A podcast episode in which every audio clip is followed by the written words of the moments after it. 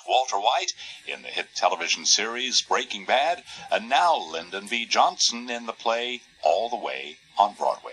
And once again, here's Charlie Rose. How much did you know about Lyndon Johnson other than the fact that during Vietnam he was the president?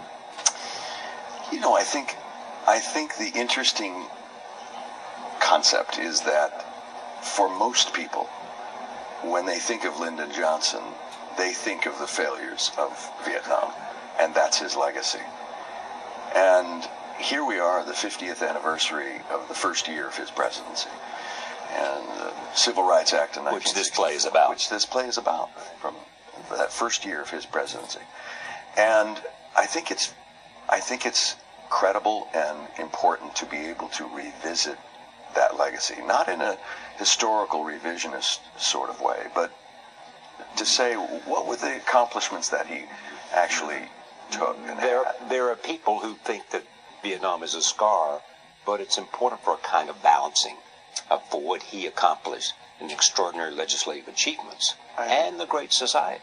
I agree. You don't want to diminish the unfortunate condition of Vietnam. Even Lyndon, in my research, I was listening to some tapes, many tapes, phone conversations that he had. He's talking with Dick Russell, his mentor in the Senate, and he is saying, I just don't see how we can win this. Why are we even there? We don't have any business there. And why would I send kids off there to die? For what? You know, I mean, he was lamenting the fact that there's no rightful place for America to be involved in that war. And yet, the escalation was certainly on his shoulders, and he listened to his advisors and generals and Robert McNamara and pushed forward. And I think, my theory is, I think it was his political hubris that did that. Political hubris? Yes, that he did not want to be known as the first president to lose a war. He said that. Yeah. He did not want to be vulnerable to attacks by Barry Goldwater during the campaign of 64, that he was weak, soft on military, you know, and scared, have the Red Scare come in and be a factor in that election. He's an interesting guy. I know a lot of people think he's the most interesting president of the last, after Roosevelt. Was probably the most interesting guy to inhabit the office. I think so. Just the largeness of the personality. Unbelievable. I think it was Bill Moyers who said that Lyndon Johnson is 11 of the most interesting people I've ever met. He is the full spectrum of emotion. You cannot assign any one adjective to Lyndon Johnson. You have to use all of them. He is mercurial and passionate and interesting and wallowing in self-pity and brazen and funny and embracing and threatening and ferocious. I mean, you never knew what part of Lyndon Johnson you were going to receive when you walked into his office. It probably depended on what his needs were. Yeah, absolutely. And he was his political acumen, the flip side of that political hubris coin, was unmatched since Roosevelt. He knew everyone. Everyone in the House of Representatives, anyone in the Senate, and he knew what those senators and congressmen wanted for their own political base and needs.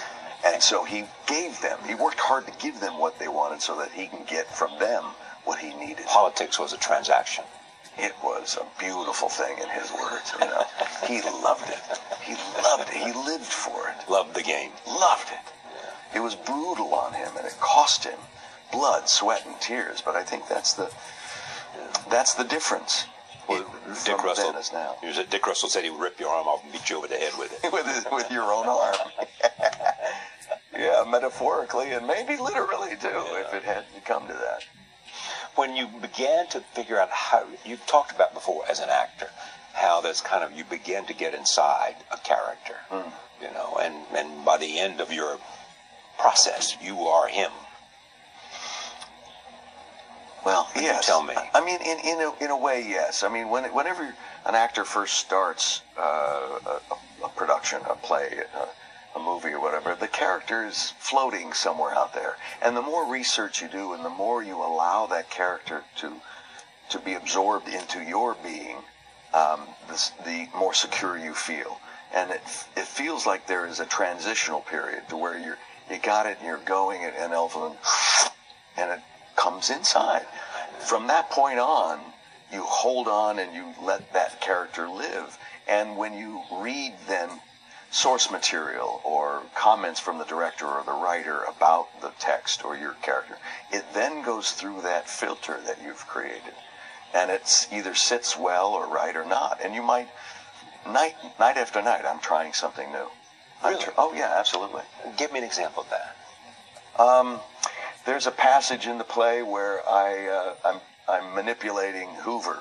Yeah. J. Edgar Hoover, the FBI director. Played brilliantly by Michael McKean. And I just got off the phone with the governor from Mississippi, whose also name is Johnson. And he's not doing anything about looking for these the three boys who went missing during Freedom Summer. And I convinced the governor that I'm going to send the FBI down there. Oh, no. I said, it's better than sending down the federal marshals and U.S. Army in it. You know, and you go, okay. Then I tell Hoover, the governor wants the FBI to look into these kids. And it's like, so you're manipulating all the time. And then Hoover says, well, I'd be happy to, Mr. President, but we don't have jurisdictional problem. And I say, no, I talked to Bobby about that, and he said we got the Lindbergh statute on our side. Well, it occurred to me, I was probably lying about that, too. Yeah. So last night or the night before, I just said, no, I talked to Bobby about that, and I indicate to my Walter Jenkins, I go, no, I talked to Bobby about that, and, indicating I have no idea what I talked to him about or if I did.